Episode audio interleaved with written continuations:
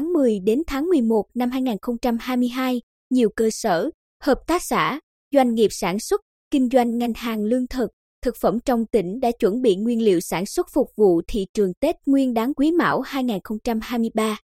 Mỗi ngày, các doanh nghiệp sản xuất bún, phở khô ở xã Ân Hảo Đông, huyện Hoài Ân như Phương Anh, Biên Thắm, Kika Phúc đưa ra thị trường 1.500 đến 2.000 kg bún, phở khô các loại. Dịp Tết sẽ tăng 30% so với ngày thường, cộng vào đó là một số sản phẩm mới dành cho dịp Tết như bún, phở khô ăn liền, bún, phở khô ngũ sắc.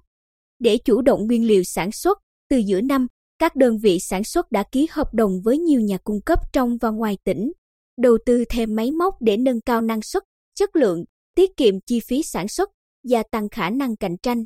Ông Nguyễn Ngọc Kiều, chủ cơ sở sản xuất bún, phở khô kỳ ca phút, cho biết tôi có lợi thế biết tiếng Lào và từng sinh sống. Làm việc ở Lào 2 năm nên kết nối tiêu thụ, nắm bắt thị hiếu người tiêu dùng bên đó tương đối dễ. Các chuyến hàng vừa qua nhận được lời khen ngợi và hợp đồng mới. Cuối tháng 11 năm 2022, tôi trực tiếp đi giao hàng và kết nối thêm các đơn vị phân phối sản phẩm của Kika Food. Những tháng cuối năm nay, tôi tập trung bán hàng cho thị trường Lào và Campuchia. Còn bà Bùi Thị Thu Thắm, chủ cơ sở sản xuất bún, phở khô biên thắm cho biết, để ổn định giá bán, góp phần hỗ trợ bạn hàng, chúng tôi phải tính và giải bài toán quản lý sản xuất từ khâu tích trữ nguyên liệu, tỷ lệ hao hụt trong sản xuất đến cả giao hàng để tiết kiệm chi phí vận chuyển, thậm chí còn mua thêm xe tải để có thể chủ động giao hàng. Trong khi đó, cơ sở sản xuất bún, phở khô Phương Anh tất bật vừa sản xuất vừa lo chuẩn bị hàng hóa giao cho khách. Bà Đào Thị Thức, chủ cơ sở, chia sẻ, sau nhiều năm khai thác khách hàng, mở rộng thị trường, nay chúng tôi đã có bạn khắp nơi trong nước, trong đó mạnh nhất là ở thành phố Hồ Chí Minh, Đà Nẵng, Đắk Lắk, đặc biệt còn có thêm bạn hàng ở các nước Nhật Bản, Malaysia, Indonesia. Theo chương trình bình ổn giá của Sở Công Thương, các cơ sở sản xuất nước mắm, dầu phộng như Công Chính, Như Hoa, Thái An, Hưng Thịnh và Bếp Sư đều cam kết đảm bảo ổn định giá bán. Chỉ một vài mặt hàng bánh như kẹo dừa, bánh hồng, bánh cốm tăng giá nhẹ so với cùng kỳ năm ngoái. Trong năm 2022, giá nguyên liệu hải sản tươi sống tăng cao, hầu hết doanh nghiệp hoạt động ở ngành hàng này đều rất chật vật trong vấn đề giữ ổn định giá bán. Bà Huỳnh Thị mỹ, Giám đốc công ty trách nhiệm hữu hạn đầu tư Đại Việt IBC phường Tam Quan Nam thị xã Hoài Nhơn, chia sẻ, xăng dầu tăng giá, chi phí phục vụ đời sống sinh hoạt lên cao, người dân sẽ phải bán cho mình với giá cao.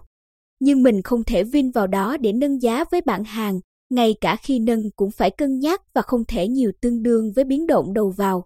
Chúng tôi tháo gỡ khó khăn bằng cách chấp nhận lãi ít, thậm chí chỉ cần hòa vốn, mua vào với số lượng lớn để hy vọng có lãi khi bán ra với số lượng nhiều.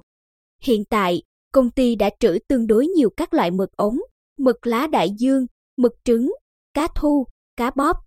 Lượng hàng này đủ đáp ứng cho các đơn hàng của một số siêu thị lớn ở Hà Nội, thành phố Hồ Chí Minh. Hơn 6 tuần nữa là đến Tết Nguyên đán Quý Mão 2023, việc sẵn sàng đủ hàng để cung cấp cho thị trường được các doanh nghiệp, cơ sở sản xuất cực kỳ quan tâm. Đặc biệt một số doanh nghiệp bắt đầu giới thiệu sản phẩm mới, như công ty trách nhiệm hữu hạn sản xuất thực phẩm Minh Phúc Thịnh huyện Phù Mỹ giới thiệu mì Quảng khô, cơ sở sản xuất nước mắm Thái An chào bán nước mắm nguyên chất cá cơm, cơ sở dầu phộng công chính quảng bá dầu mè, Kika Food quảng bá sản phẩm phở ăn liền.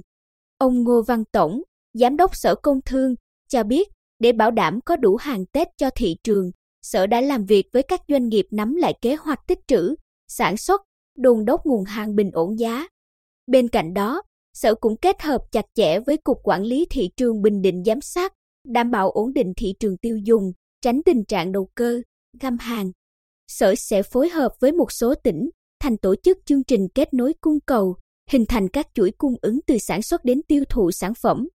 Trong đó sẽ ưu tiên tập trung cho nhóm hàng đặc sản, nông sản, hàng công nghiệp tiêu dùng và sản phẩm có tiềm năng xuất khẩu của tỉnh.